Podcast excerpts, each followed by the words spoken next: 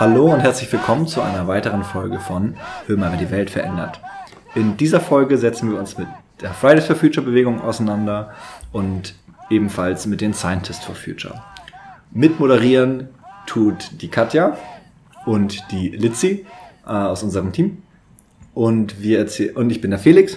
und wir erzählen erstmal ein bisschen was dazu, wie wir sozusagen auf der Großdemo waren, wie wir uns mit Fridays for Future bis jetzt auseinandergesetzt haben ähm, und warum wir sozusagen diese Folge machen wollen, bevor wir zu unseren beiden Gästen kommen. Einmal die Professorin Helga Komkolb und den Johannes Stangl von der Fridays for Future Bewegung.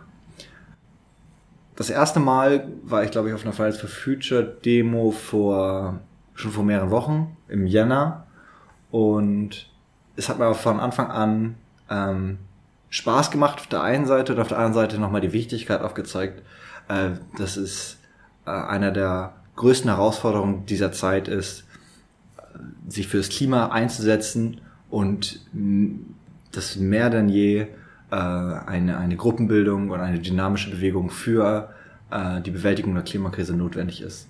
Und die ganzen jungen Menschen, Schülerinnen und Schüler und auch wir Studierende ähm, haben da einen super Auftritt gemacht und speziell nach dem 15.3. glaube ich auch ein gutes Statement abgegeben, dass es sehr wichtig ist und eine der größten Herausforderungen, die wir zurzeit haben. Für mich war es auch ähm, richtig cool, die Entwicklung zu sehen. Ich war beim allerersten Streik am Heldenplatz im Dezember dabei und dann, weil ich dazwischen leider keine Zeit hatte, war ich das nächste Mal wieder bei der zehnten ähm, beim zehnten Streik dabei und was da in der Zwischenzeit passiert ist, wie viel mehr Leute gekommen sind, war richtig cool. Dann gab es auch die Tea for Future, wo versucht wurde, Passanten zu informieren, warum wir das machen, was natürlich auch ein ganz wichtiger Punkt ist, warum wir streiken. Ja, aber, ja also ihr habt die Fridays for Future Bewegung auch schon von Anfang an eigentlich beobachtet, also zuerst natürlich die COP24 und dann halt die Entstehung durch Greta Thunberg. Und ähm, ich muss sagen, also man kann ja, man kann ja weltweit ganz, ganz vielen verschiedenen Fridays for Future Organisatoren, Teams folgen auf Instagram oder Facebook oder anderen Social Media Plattformen.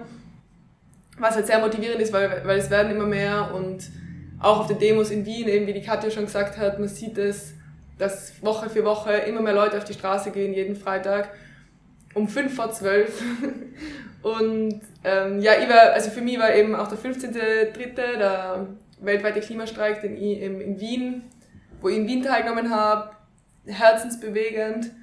Äh, ich habe am Abend vorm Schlafengehen, am 14. schon die Story, die Instagram-Story von den Neuseeländern gesehen und den Australiern, die halt schon Freitag hatten und schon demonstrieren waren und bin halt voll viel zu motiviert eingeschlafen, habe fast nicht einschlafen können und bin dann am nächsten Tag aufgewacht auf die Demo und es war überwältigend, wie viele Leute da waren, so viel mehr als erwartet, so viele junge, alte,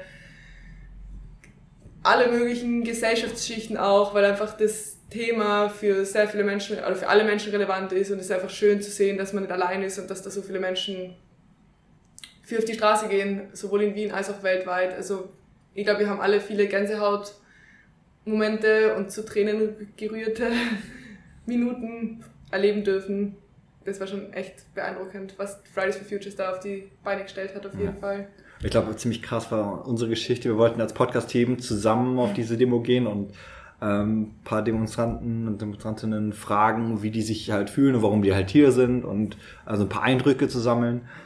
Und wir haben uns einfach immer sofort verloren, weil so viele Menschen da waren. Also was äh, relativ schwierig für uns sozusagen zusammenzubleiben. Aber auf der anderen Seite haben wir dann super viele neue Menschen kennengelernt äh, und die Eindrücke noch mehr, glaube ich, genießen können und aus vielen verschiedenen Seiten ähm, die ganzen Geschehnisse mitverfolgen können.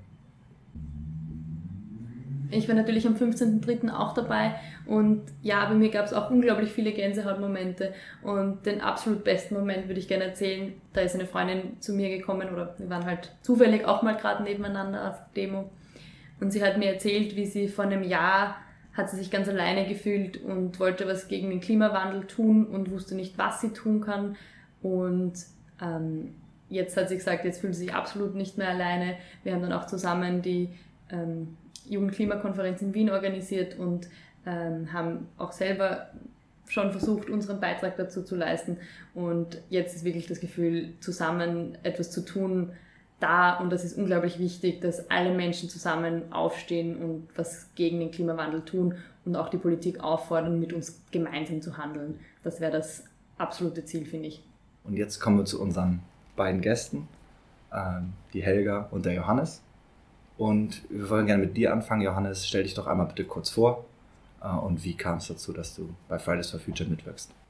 Hey, ja, danke für die Einladung. Freut mich sehr, hier zu sein. Ich bin der Johannes Stangl, ähm, bin Physikstudent und war im Dezember auf der Weltklimakonferenz in Katowice in Polen ähm, über eine NGO, um dort einfach zu beobachten, mich umzuschauen, zu schauen, wie Klimaschutz verhandelt wird und habe dann dort die Greta Thunberg kennengelernt, die mich sehr inspiriert hat, mich und eine kleine Gruppe von Freunden, wo wir gesagt haben, äh, dieser Protest, dieser friedvolle Protest, den sie initiiert hat, den wollen wir nach Wien bringen und haben am 21. Dezember dann unsere erste Demonstration abgehalten im Heldenplatz. Ja, schön.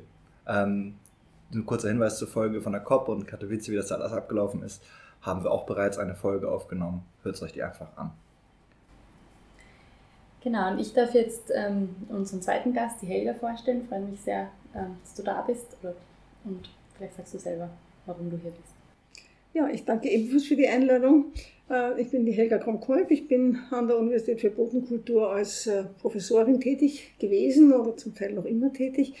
Äh, bin schon emeritiert und bin eingeladen worden, weil die Wissenschaftler sich entschlossen haben, die Fridays for Future zu unterstützen, mit einem Hinweis, dass ihre Anliegen berechtigt sind. Und ich habe das von Österreich aus, zumindest für den Wiener Bereich äh, und zum Teil gemeinsam mit den Kollegen aus Graz koordiniert.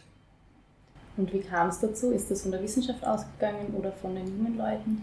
Es ist von der Wissenschaft ausgegangen und zwar insbesondere von Deutschland. Es waren zwei Kollegen in Deutschland, die äh, eigentlich die Umweltanwaltschaft in Wien und mich angeschrieben haben äh, ob wir äh, uns vorstellen könnten, dass wir gemeinsam Deutschland, Österreich und die Schweiz äh, hier eine Stellungnahme abgeben und dann schauen, dass wir Unterschriften bekommen von Wissenschaftlern. Es ist also wirklich auf Wissenschaftler und Wissenschaftlerinnen beschränkt gewesen. Und das war dann, waren sehr intensive zwei Wochen.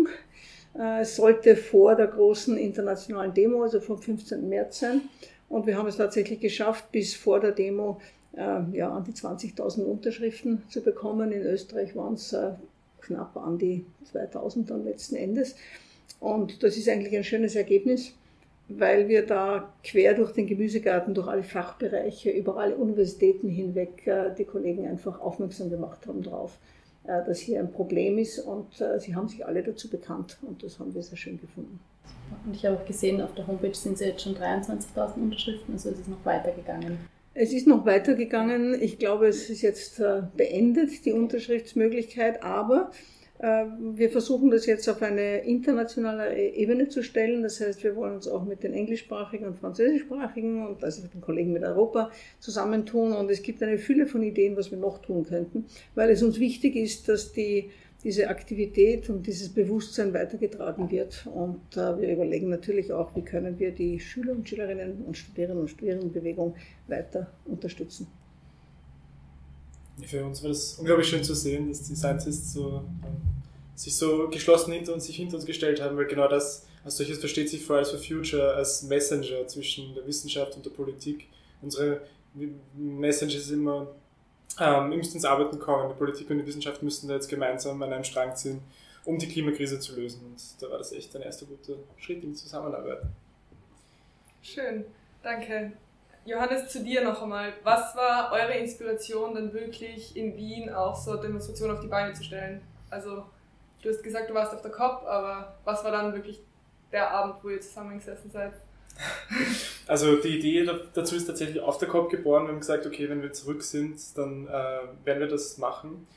Ähm, wussten aber alle noch nicht, ähm, wie eine Demo angemeldet wird. Haben das im Kaffeehaus gesagt, okay, wir machen das jetzt, schicken eine Mail an, an die Polizei und sagen, wir machen jetzt eine Demo. Und ad hoc waren über 100 Menschen am Heldenplatz und haben gemerkt, irgendwie holen wir da gerade was ab aus der Gesellschaft, was da ist, wo ein Bedürfnis da ist, ähm, seine Stimme Gehör zu verschaffen. Und das sind dann auch sehr schnell kontinuierlich gewachsen. Also ursprünglich waren wir drei Leute, die das initiiert haben. Das Organisationsteam ist sehr schnell auf fünf, zehn Leute angewachsen und jetzt sehr, sehr viele Leute, die einzelne Aufgaben übernehmen. Und auch die Teilnehmerinnenzahlen sind natürlich in die Höhe gegangen. Also wir haben ähm, in der Woche vor dem weltweiten Klimastreik, der dann echt eine andere Liga war, ähm, schon äh, 400 Leute am Heldenplatz gehabt. Und so war das sehr schön, dass es ein, einfach so ein kontinuierlicher Prozess war. Das ist ja jetzt schon der 15. Streik und ist zu erwarten oder war, wie war das nach dem weltweiten Klimastreik, wo so viele Leute waren?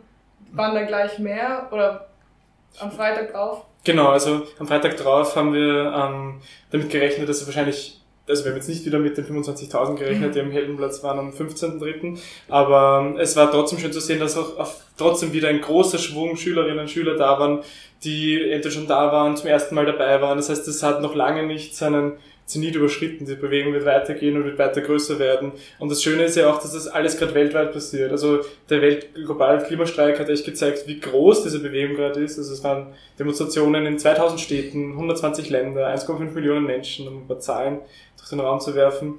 Und das ist die größte Klimagerechtigkeitsbewegung, die es je gab und sie ist noch extrem jung und noch lange nicht an ihrem, an ihrem, an ihrem Höhepunkt.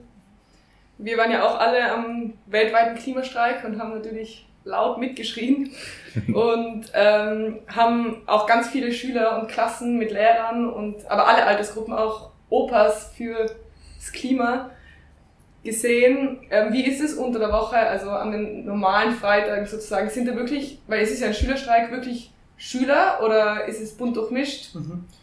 Also es ist auf jeden Fall bunt durchmischt. Also Fridays for Future ist, wird irgendwie getragen schon von Schülerinnen, Studierenden aber mittlerweile gibt es ja ganz viele ähm, Gruppen, gesellschaftliche äh, Konstrukte, die sich damit ähm, identifizieren und unterstützen. So die Scientists for Future gibt es jetzt die Parents for Future. In Deutschland gibt es die Psychologists for Future, die Teachers for Future.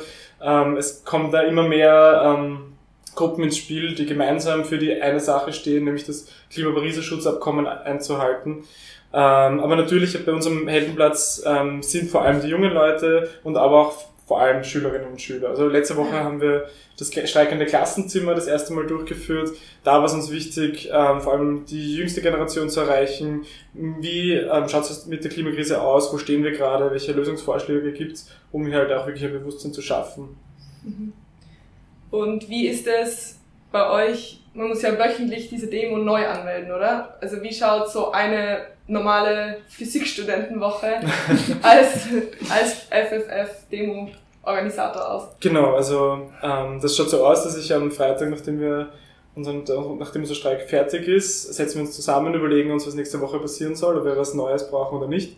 Je nachdem schicke ich dann die entsprechende Anmeldung an die Polizei und dann ähm, haben wir aber, also die wöchentlichen Streiks sind mittlerweile ziemliches Routinewerk, muss man sagen. Wir haben so das neue Format eingeführt, aber die Kooperation funktioniert ja super und wir haben ähm, da ein gutes Team, das sich um die Infrastruktur kümmert und dafür schaut, dass vor Ort alles läuft. Das ist den Parents wirklich zu danken. Ähm, und dann haben wir aber ganz viel strategische Meetings und Planungen, weil einfach große Dinge bei uns jetzt auch voranstehen. Wir als Organisation weiter wachsen wollen, wir mehr Leute noch einbinden wollen, aktiver bei uns zu sein und da braucht es einfach viel Planungsarbeit. Das heißt, zwischen den Vorlesungen schreibe ich viele Mails und am Abend bin ich meistens in Besprechungen. Und ähm, es gibt ja äh, FFF-Demos gibt es ja österreichweit schon in mehreren Städten. Habt ihr da, seid ihr da in Kontakt mit den Organisatoren oder organisiert ihr das alle gemeinsam oder wie mhm. läuft das ab? Also ja, in Österreich gibt es mittlerweile zehn, elf Initiativen. Also nicht mal mehr nur in den Bundeshauptstädten, sogar schon in kleineren Städten. Ähm, und es, es ist weiter am Wachsen und es ist alles, es ist, fängt alles dezentral an. Das heißt, das machen lokale Gruppen, Leute, die sagen, wir wollen das auch bei uns machen, fangen das an und ähm, wir versuchen das alles dann zu bündeln, zu sammeln. Wir haben eine einheitliche Website, fridaysforfuture.at, wo alle Initiativen drauf sind.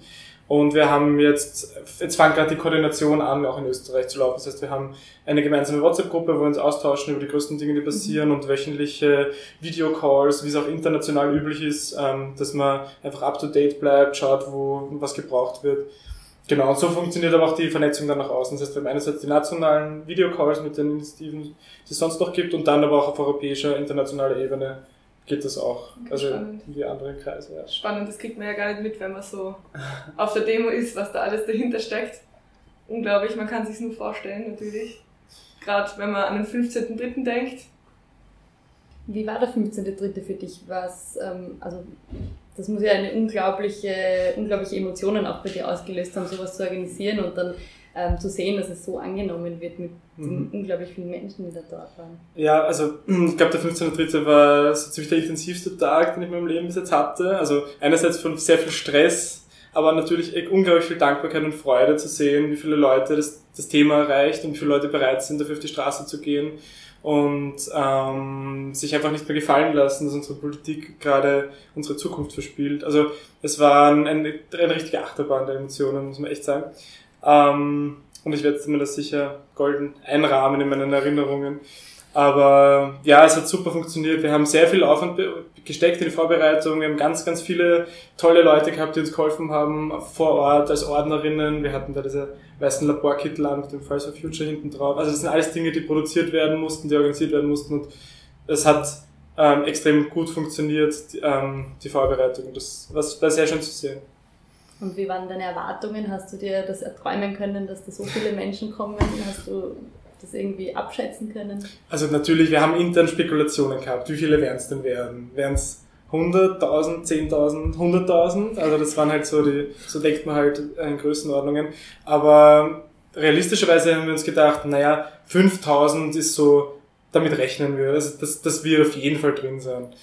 Dann ähm, waren es aber vier, vier, fünfmal so viel und es war unglaublich. Also wir haben damit nicht gerechnet und waren im ersten Schritt so, puh, das wird, ähm, das, unsere Planung ist so ein bisschen aus dem Fenster, aber nachdem so eine positive Stimmung war, die ähm, Leute alle so kooperativ waren und ähm, alle so mitgemacht haben und es überhaupt keine Zwischenfälle in irgendeiner Form gab, war das überhaupt kein Problem, das dann zu handeln. Auch die Polizei war super kooperativ, also es war, war da gar kein Ding. Ich fand es einfach, ich glaube, es war für alle, die dort dabei waren, haben gespürt, dass das was ganz Besonderes und ein besonders schöner Tag war. Genau, Helga, du warst ja, glaube ich, auch dabei am Freitag. Wie war das für dich? Ja, also ich habe es ganz großartig gefunden. Und es wird wirklich emotional zu sehen, dass, dass äh, etwas, worüber man jetzt schon seit Jahren redet und wo man seit Jahren versucht, endlich Bewegung hineinzubringen, dass dann plötzlich wirklich da äh, diese, ich weiß nicht, 20, 30.000 Menschen waren. Es waren sicher mehr wie die 10.500, die die Polizei sagt. Also, dass die wirklich da waren. Und ich habe mir also dann auch den, den Zug angeschaut, wie er vorbeizieht. Also es war wirklich, wirklich und sehr, sehr äh, bunt und sehr verschieden und äh, ja, mit unterschiedlichen Plakaten und äh, aber wirklich, wirklich sehr beeindruckend.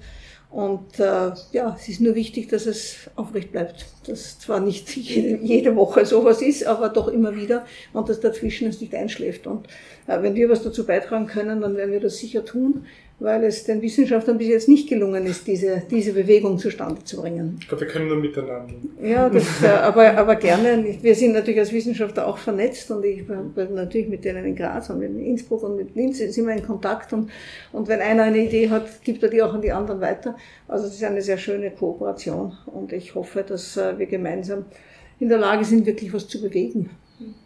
Ja, das hoffen wir alle.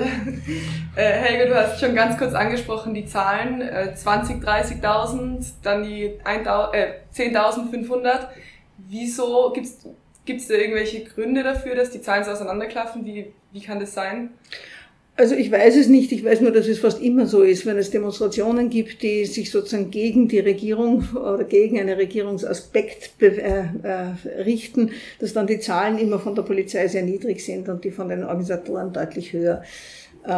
Theoretisch müsste es eigentlich möglich sein, das äh, herauszukriegen von irgendwelchen Luftfotos oder sowas, aber äh, ich glaube nicht, dass ein Interesse da ist äh, von offizieller Seite, dass es da 20.000 oder 30.000 Menschen waren. Mhm. Ich finde es schade. Ich wäre für eine ehrlichere, ehrlichere äh, Informationspolitik.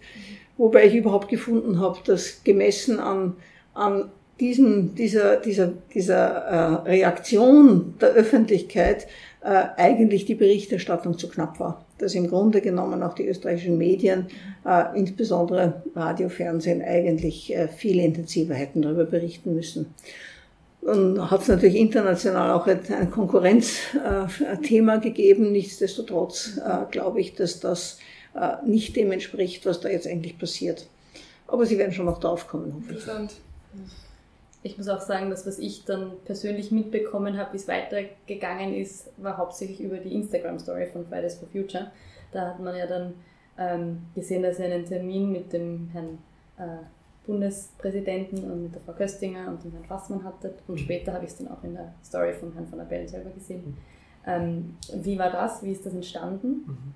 Also ähm, wir wurden eingeladen, eben in Kontakt zu treten mit den Politikerinnen, also mit diesen drei ausgewählten, ähm, und eben unsere Forderungen vorzubringen. Also wir haben ja vier Forderungen ausgearbeitet, die jetzt also spezielle Forderungen waren, die die Ressorts betroffen haben, wo wir vorbeigekommen sind im Zuge der Demo.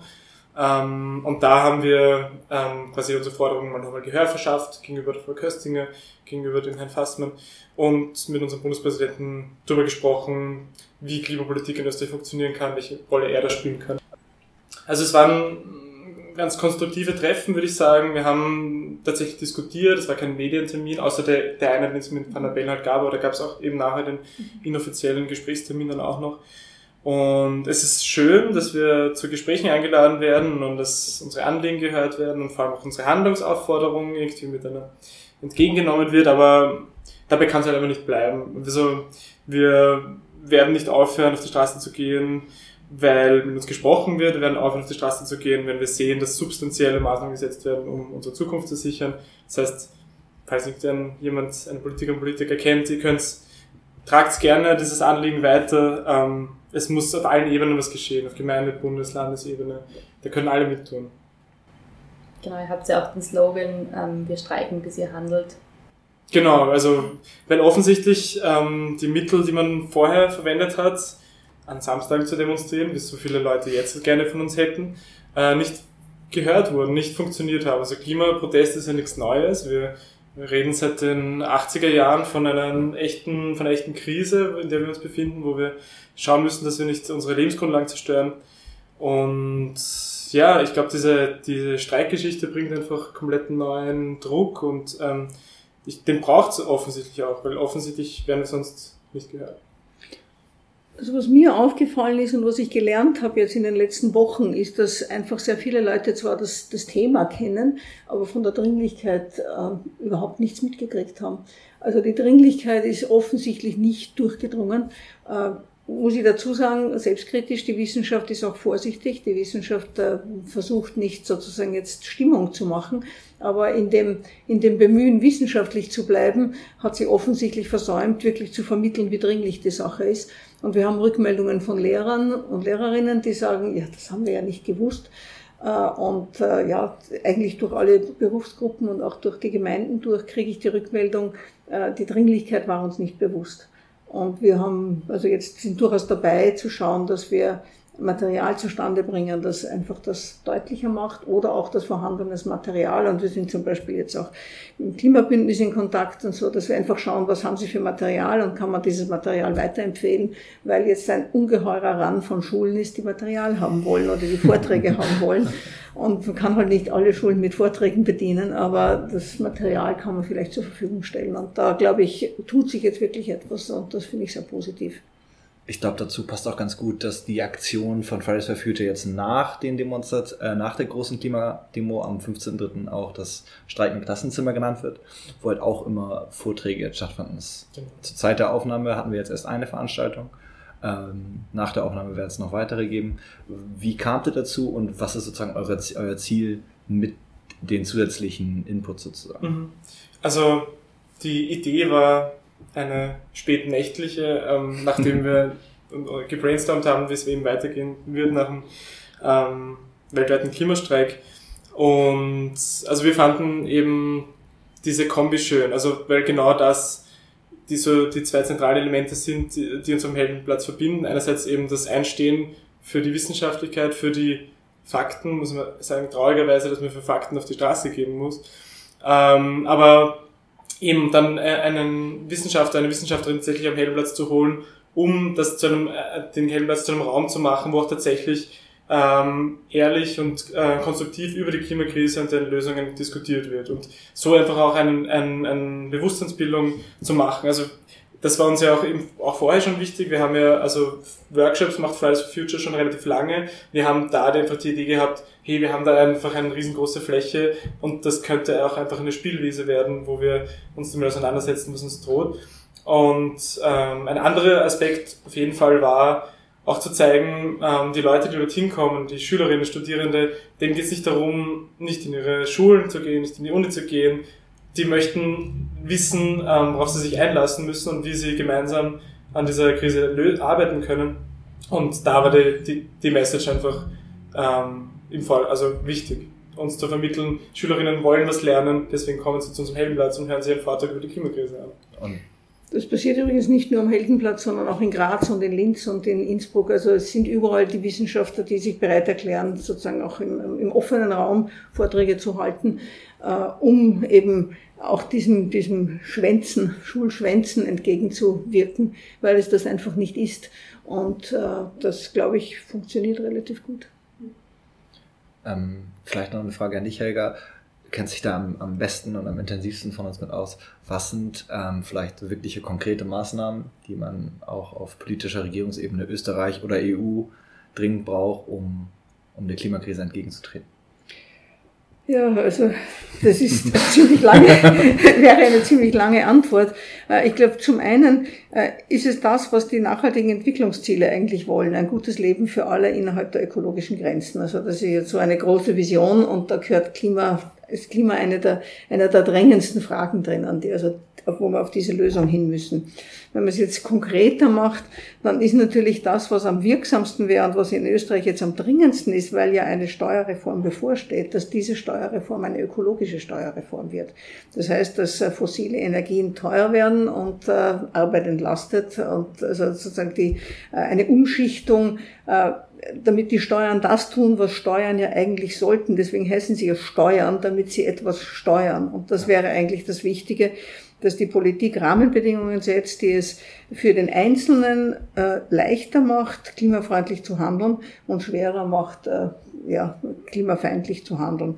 Das wäre was Dringendes. Und das zweite ganz Dringende ist natürlich schon, dass wir die, die Thematik in alle Curricula hineinbringen. Und zwar sowohl in den Schulen als auch an den Universitäten, weil wir haben ja auch an den Universitäten ein Defizit. Man kann ja nicht sagen, die Universitäten sind da schon bestens äh, ausgestattet. Man kann sich auch die Frage stellen, warum sind die Schüler in erster Linie auf der Straße und nicht die Studierenden? Vor 20 Jahren wären es die Studierenden gewesen, die ein Thema auf die Straße getragen hätten, nicht? Also, ähm, und ich glaube, das hat sehr viel damit zu tun, wie Universitäten heute organisiert sind und was sie für Ziele haben. Also ich glaube, da gibt es durchaus ein zweites groß, großen Bereich, den ich deswegen nenne, weil er so, wie soll ich sagen, so wirkmächtig ist, nicht? Also wenn wir in die, in die Curricula und wenn wir in die, in die Universitätsstudien hineinkommen, dann bilden wir Menschen aus, die das dann in die, in die Praxis tragen. Das ist viel, viel effizienter, wie wenn wir warten, bis sie im Beruf sind und dann versuchen, sie im Beruf umzu, umzupolen. Also das, äh, das wären die zwei Punkte, die ich jetzt für Österreich ganz spezifisch nennen würde. Aber es gibt natürlich im Verkehrsbereich jede Menge. Also ich glaube, die, die Forderungen, die gestellt wurden von Fridays for Futures, sind ja durchaus passend. Äh, und man kann noch weit darüber hinausgehen. Genau, also die ökosoziale Steuerreform war auch uns ein Anliegen, anlässlich des Klimastreiks zu fordern. Ähm, da hoffen wir einfach, dass was weitergeht. Ähm, und der Diskurs darum muss sich einfach ändern. Ähm, viele Menschen ähm, reden sich gerade darüber aus, also darauf aus, dass die, die Gelbwestenbewegung eben so ein Negativbeispiel für eine ökosoziale Steuerreform sind. Die Leute haben aber nur nicht verstanden, dass das Sozial, dass diese Steuerreform in Frankreich gestrichen wurde. Das heißt, ähm, das ist eine sehr faule Ausrede und da ähm, kommt eben unsere dringliche Handlungsaufforderung. Emissionen müssen besteuert werden. Wir müssen Kostenwahrheit schaffen für CO2-intensive Produkte. Natürlich darf niemand zurückgelassen werden, es muss sozialverträglich sein, aber dazu gibt es Modelle, da gibt's, dazu gibt es die Expertinnen. Man muss sie nur an Bord holen und mit denen arbeiten. Und hier wieder ein Arbeitsauftrag. Und ähm, mich würde noch interessieren, um zum Thema von vorher noch zurückzukommen, wie ihr die Forderungen dann an die drei Politiker, also eine Politikerin, präsentiert habt. Wie war die Resonanz? Kam da irgendwas zurück? Können Sie da von dem Treffen noch was erzählen? Vielleicht kann ich ja. was sagen inzwischen. Ähm, ich glaube sehr wohl, dass es eine Resonanz gibt, die vielleicht gar nicht so offiziell ist. Also über diverse Kanäle hört man äh, oder kriegt man auch Anfragen könnte uns nicht einen Einseiter schicken, nicht oder so. Oder es hat zum Beispiel auch mit, äh, äh mit dem Minister Fassmann noch Gespräche gegeben äh, mit der Zentralanstalt für Metrologie und Lehrern, Lehrern und Schülern. Also äh, es hat schon geweckt. Es hat schon in der Politik geweckt, aber das äh, heißt noch nicht, dass dann letzten Endes Forderungen erfüllt werden. Aber zumindestens war es nicht so, ist uns egal, dass die auf der Straße sind, sondern, naja, was können wir jetzt tun? Jetzt muss man halt achten darauf, dass das nicht nur Ali-Behandlungen werden, die halt sozusagen, ja, wir haben eh was getan sind, sondern dass das wirklich substanzielle Veränderungen sind, die hier zumindest eingeleitet werden. Genau, also die Forderungen wurden angehört und wir hatten echt konstruktive Gespräche drüber, aber wir haben auch einfach sehr viel darüber diskutiert, ähm, was bedeutet es, politisch Verantwortung zu haben in so einer Notlage, in der wir uns befinden.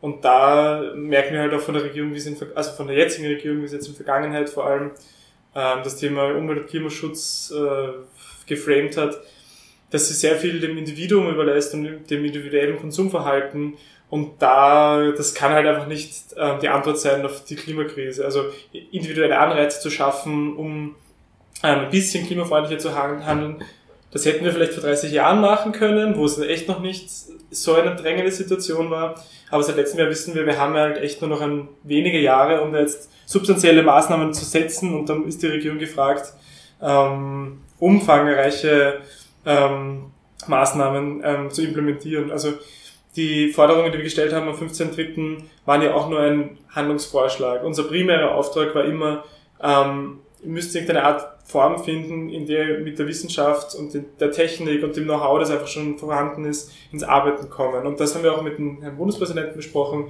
und ich denke, wird einfach seine Möglichkeiten prüfen. Es wird mit allen ähm, noch Nachfolgegespräche geben. Ähm, wir sind gespannt, was dann rauskommt. Also kann man das so verstehen, dass im Augenblick wirklich noch nichts Konkretes zugesichert worden ist von, von keiner Stelle? Von Herrn Fassmann wurde zugesichert, dass Klima Relevanz bekommen soll in der Schulbildung. Und da ähm, wird Fridays for Future auch eine, ein Stake drin haben, mit, mit zu gestalten. Das ja. ist zumindest ein erster Schritt in die richtige Richtung. Okay. Helga, du hast ja die gesamte Klimarevolution schon von Anfang an eigentlich miterlebt, aktiv. Revolution. Länger. Revolution ist das. Ich sehe die Evolution die zur Krise, ja. Die Klimakrise. Ja. Ähm, und da würde mich interessieren, wie das ist, ob's also es ist ja jetzt wahrscheinlich der größte Streik oder die, größten, die größte Demo-Bewegung, die es halt gibt im Klimabereich. Ähm, glaubst du, dass es da, dass das den, der Politik wirklich irgendwie, wie sagt man, den, den Kragen zuschnürt und etwas enger macht?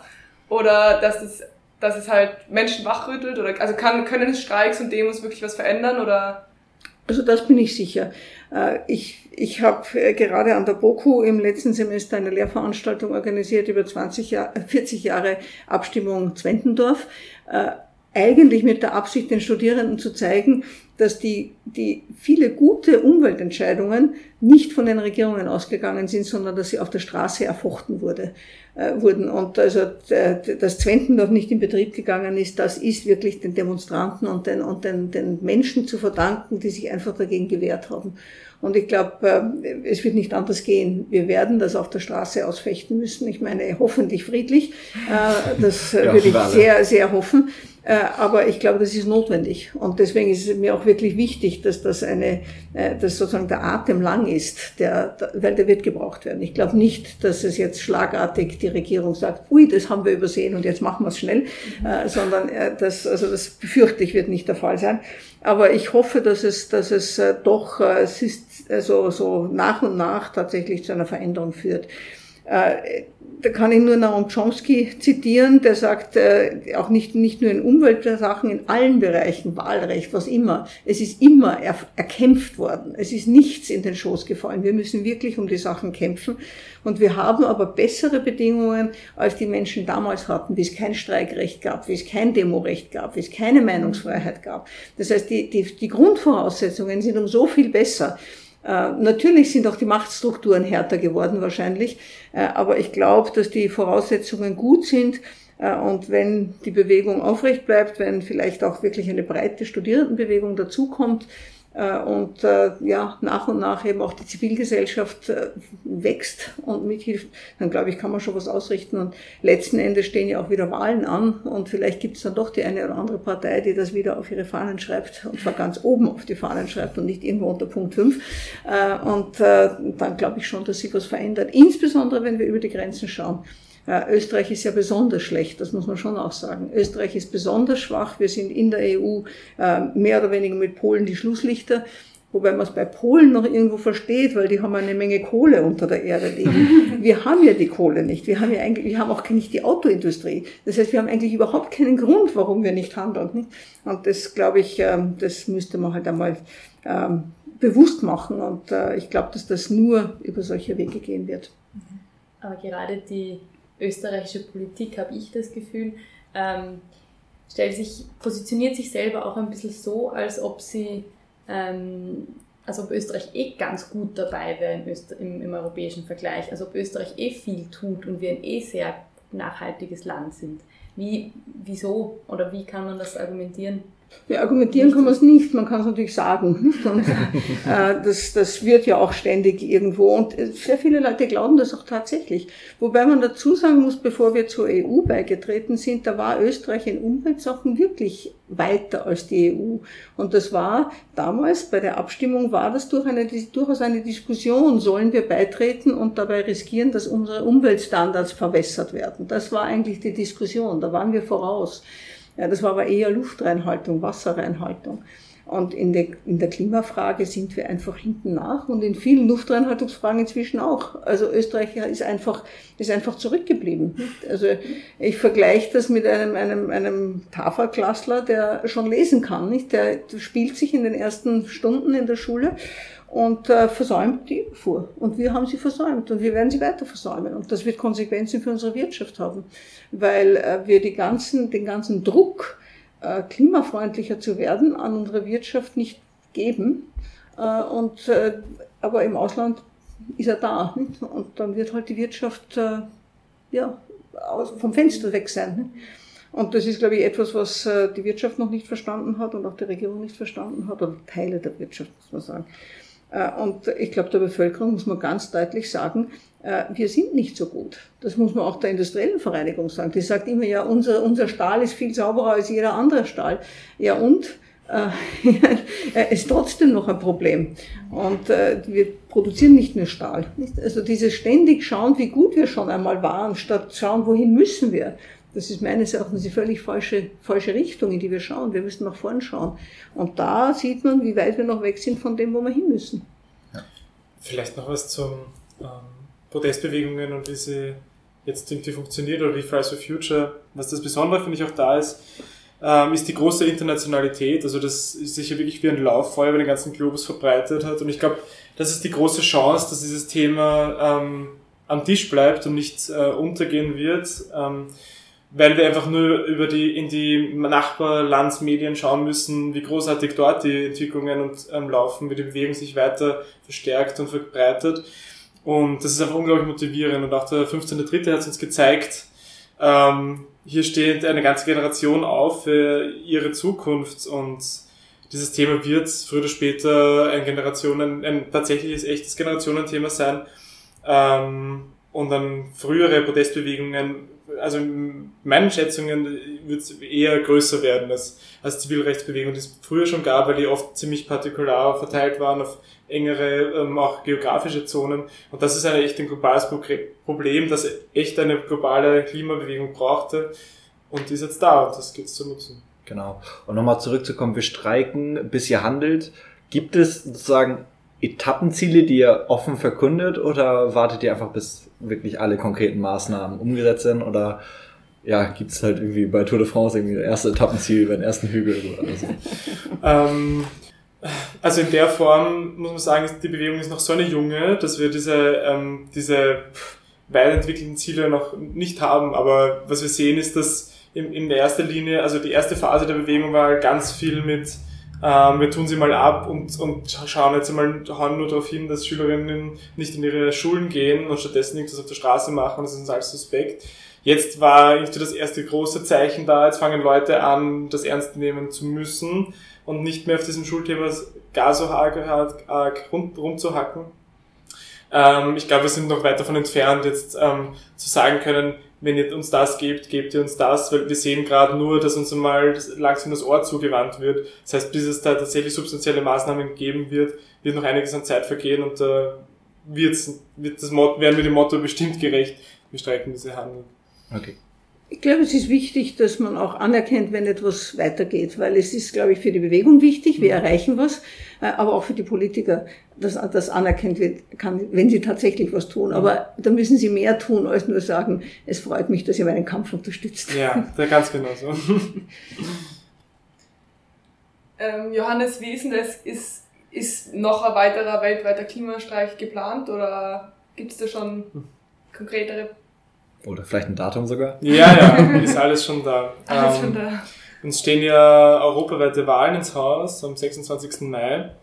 Und die Idee von Fridays for Future Europa war eben diese Europawahl zu Klimawahlen zu machen und tatsächlich ähm, da nochmal ein großes Zeichen zu setzen. Deswegen am 24.05. wird es den nächsten globalen Klimastreik geben. Ursprünglich geplant als europäischer Klimastreik. Die anderen haben gesagt, machen wir gleich mit. Ähm, das heißt, 24.05. kann man sich schon einmal grün. Ja, grün, rot und einkreisen. Genau. Unterstreichen vielleicht auch noch. Okay, ja, wir waren jetzt die ganze Zeit auf der politischen Ebene und was kann die Regierung ändern, was kann die Politik tun? Und wir fordern, was, was können wir als normale Studierende, normale Schüler in unserem Alltag tun, außer streiken zu gehen am Freitag in unserem Leben, um gegen die Klimakrise zu wirken? Also ich habe da immer vier Bereiche im Grunde, wo man was tun kann. Das eine ist der Bereich des Einkaufens, dass man Lebensmittelbereich ist, glaube ich, wirklich schon überall bekannt. Äh, äh, lokal, saisonal, biologisch und mehr Gemüse und Getreide und weniger Fleisch. Äh, aber es geht auch darüber hinaus, dass man Produkte kauft, die langlebig und reparierbar sind, dass man nur das kauft, was man wirklich braucht. Also ich glaube, das sind äh, offenkundige Sachen. Äh, es gibt im Bereich des des, des, des Wohnens äh, natürlich eine Menge Sachen. Jeder sagt, äh, Standby abschalten, ja, aber viel wichtiger ist, dass alles, was mit warmem Wasser bereiten äh, zusammenhängt, dass das sehr energieintensiv ist, also das reduzieren, Deckel drauf beim Kochen, weniger lang heiß duschen und so weiter. Äh, aber das geht natürlich hin bis zu äh, Wärmedämmung der Häuser und Solar auf, aufs Dach oder wo immer, also erneuerbare Energien. Äh, der dritte Bereich ist die Mobilität. So viel wie möglich zu Fuß gehen, Radfahren, mit öffentlichen Verkehrsmitteln fahren. Das ist gesünder, macht die Stadt gesünder und ist klimafreundlich.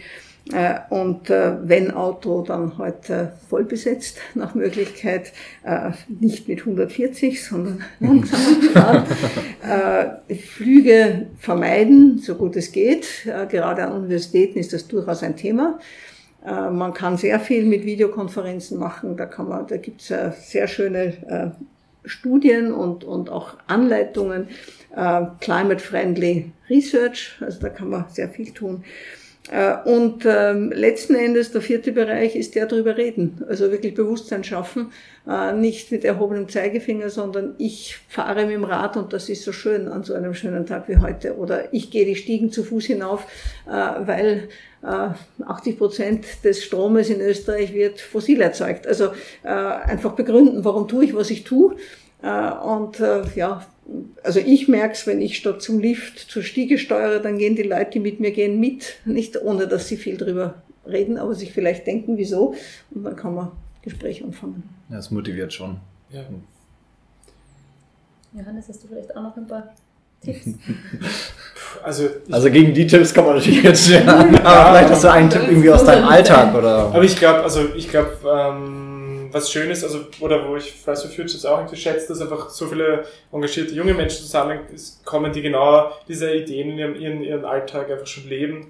Ähm, aber ich glaube, ich würde es noch mal fast ein bisschen drastischer formulieren. Man muss sich, wenn man wirklich klimafreundlich, möglichst klimafreundlich leben will in unserer jetzigen Gesellschaft, muss man schon sehr gegen den Strom schwimmen. Man muss sich dem Konsumzwang entziehen, der einem permanent aufgebürdet wird. Man muss echt schauen, dass man ähm, die einfach die Entscheidungen, die eben jetzt einfach gemacht werden, nochmal hinterfragt, weil die sind oft ziemlich klimaschädlich. Das hängt, also beginnt beim, beim ähm, also bei Essen gehen unterwegs bis zu ähm, den Fahrangeboten, die es gibt. Ich meine, es ist verrückt, dass man jetzt ähm, nach Linz mit dem Zug 40 Euro zahlt ohne Vorteilskarte, nach London mit dem Flieger 20 Euro. Das sind so, so Abstrusitäten. Auch ohne Vorteilskarte. ja, das, genau. Und das sind so Absurditäten, wo man sich äh, einfach bewusst machen muss, dass das alles nicht mit Kosten weit verbunden ist. Und da, im Moment ist es sehr viel anstrengend, glaube ich, fürs Individuum ähm, tatsächlich äh, zu leben, in, äh, dass so dass das Klima eben nicht, möglichst nicht geschädigt wird. Und ich muss sagen, ich bin Studierender und ich habe trotzdem den Luxus, mich ein bisschen damit zu beschäftigen. Die Masse der Bevölkerung kann das nicht. Also hier ist es für mich irgendwie schon nochmal wichtig zu betonen, die Politik muss den Rahmen schaffen, um jeden und jeder einfach zu ermöglichen, klimafreundlich zu leben. Ja, auch für mich persönlich zum Beispiel, ich komme aus dem Norden Deutschland, aus Hamburg und ich könnte nach Hause fliegen, würde eine Stunde brauchen ungefähr, also fünf Stunden maximal Tür zu Tür. Und wenn ich nach Hause fahre, setze ich mich jetzt in den Zug und bezahle den doppelten Preis ähm, und brauche mindestens auch doppelt so lang. Aber das ist halt der, der Wert, den ich mache. Nämlich halt ein gutes Buch mit und es ist sowieso entspannter im Zug zu sitzen als in so einer Metallröhre. Freue mich drüber. Ja, wobei ich immer sage, dass im Zug hat man wirklich die lange Zeit, wo man was lesen kann oder arbeiten kann oder auch schlafen kann. Während beim Fliegen wird man so stückweise immer ein Stück weitergereicht und in Wirklichkeit kann man nichts machen. Die Zeit ist verloren. Die fünf Stunden sind wirklich verloren von A bis Z, äh, ganz abgesehen von allem anderen. Ähm, dann würden wir jetzt zu unserem Frageritual kommen. Wir stellen jedem Gast immer drei Fragen oder drei Sätze, die bitte vervollständigt werden. Nachhaltigkeit und Interdisziplinarität bedeutet für mich Zukunftsfähigkeit und Unausweichbarkeit.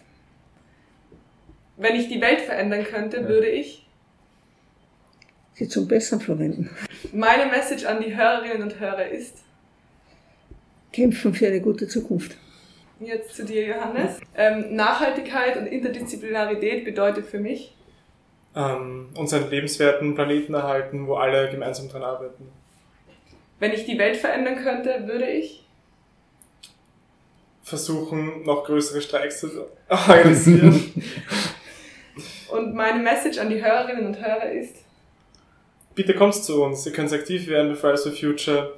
Ähm, schreibt uns eine Mail, schreibt uns auf Facebook an sind alle willkommen bei uns, die unsere Message teilen, unsere Vision teilen. Echt eine große Einladung an alle, die da jetzt zuhören. Super, Dankeschön. Danke. Danke ebenfalls. Ja, danke euch. Genau, wir sagen danke, dass ihr da wart. War schön mit euch aufzunehmen und ähm, ja, wir freuen uns auf weitere Demos und Streiks. Genau. Und wir auf weitere Podcasts. Wie wir vorher schon erzählt haben, waren wir am 15.03. auch dabei und wir haben auch unser Podcast-Mikro mitgenommen und haben den Teilnehmerinnen der Demo ein paar Fragen gestellt. Wir haben Schülerinnen und Schüler gefragt, warum sie hier sind und ähm, haben sie ein bisschen erzählen lassen, was ihnen an der Demo so gefällt. Wir haben versucht, ein paar dieser Stimmen zusammenzuschneiden und die könnt ihr euch jetzt in dem Podcast noch anhören. Viel Spaß damit! Uh, my name is Nathan King, and I'm here in Vienna, Austria to see the local activism movement. I'm a student here, and so I want to join not only students my age, but students younger, and then uh, understand what the what the atmosphere is like, and then support uh, support climate justice with with a sign and uh, and like-minded people. Klima geht uns alle was an, das ist ein globales Thema. Weil äh, weltweit Schülerinnen und Schüler auf die Straße gehen und streiken heute für eine klimagerechte Welt und äh, ich will auch eine klimagerechte Welt und deswegen unterstütze ich sie heute dabei. Äh, ich versuche jeden Tag so äh, klimaschonend wie möglich zu leben. Ich schaue nach neuen Möglichkeiten. Ich setze mich auch bei anderen Streiks ein, setze mich äh, generell politisch und in meinem zivilen Leben ein für eine klimagerechte Welt. Wir sind hier, wir sind laut, weil ihr uns die Zukunft klaut. Seien wir realistisch, probieren wir das Unmögliche. Und eigentlich hätte man gestern schon was machen sollen. Und jetzt stehe ich heute hier und muss probieren, dass wir ab heute etwas machen. Weil es mir sehr, sehr wichtig ist, dass wir jetzt laut sind und jetzt politisch aktiv sind und politisch Druck machen, weil wir keine Zeit mehr haben, wenn wir nicht jetzt handeln und wenn die Politik nicht jetzt was macht. Weil die Stimmung hier extrem gut ist, weil man merkt, dass äh, ganz viele junge Leute, sowohl alte Leute da sind. Und es ist einfach schön, gemeinsam was zu tun und gemeinsam seine Stimme zu erheben. Ähm, erst wenn der letzte Baum gerodet, der letzte Fluss vergiftet und der letzte Fisch geangelt, werdet man merken, dass man Geld nicht essen kann. Wir sind hier, wir sind laut, weil ihr uns die Zukunft klaut. Vielen Dank, dass ihr zugehört habt. Äh, wir als Podcast-Team hatten super viel Spaß bei der Aufnahme. Wir haben sehr viel gelernt äh, und die Tipps, die gegeben worden sind äh, von unseren beiden Gästen, finden wir ähm, absolut unterstützungswürdig und bitten euch, das versuchen in eurem Alltag zu implementieren. Und jetzt kommen wir noch zu ein paar Event-Tipps. Wie der Johannes schon gesagt hat, ist am 24.05 äh, zur EU-Wahl der nächste weltweite Klimastreik angekündigt. Am 10.04. Äh, findet der Boko Nachhaltigkeitstag statt und während diesen Boko Nachhaltigkeitstages gibt es auch wieder den Boko Bauernmarkt. Wir bitten euch, wie jedes Mal, äh, bitte Feedback zu geben. Ähm, schreibt uns einfach bei Instagram, Facebook oder auch per Mail. Äh, bitte konstruktives Feedback. Wir versuchen uns immer stetig zu verbessern. Äh, sowohl ähm, inhaltlich als auch Themenvorschläge für neue Gäste und, und was wir halt selber besser machen können. Vielen Dank äh, und bis zur nächsten Folge, die am 21.04. Äh, rauskommt. Ciao, ciao. Tschüss, bis zum nächsten Mal.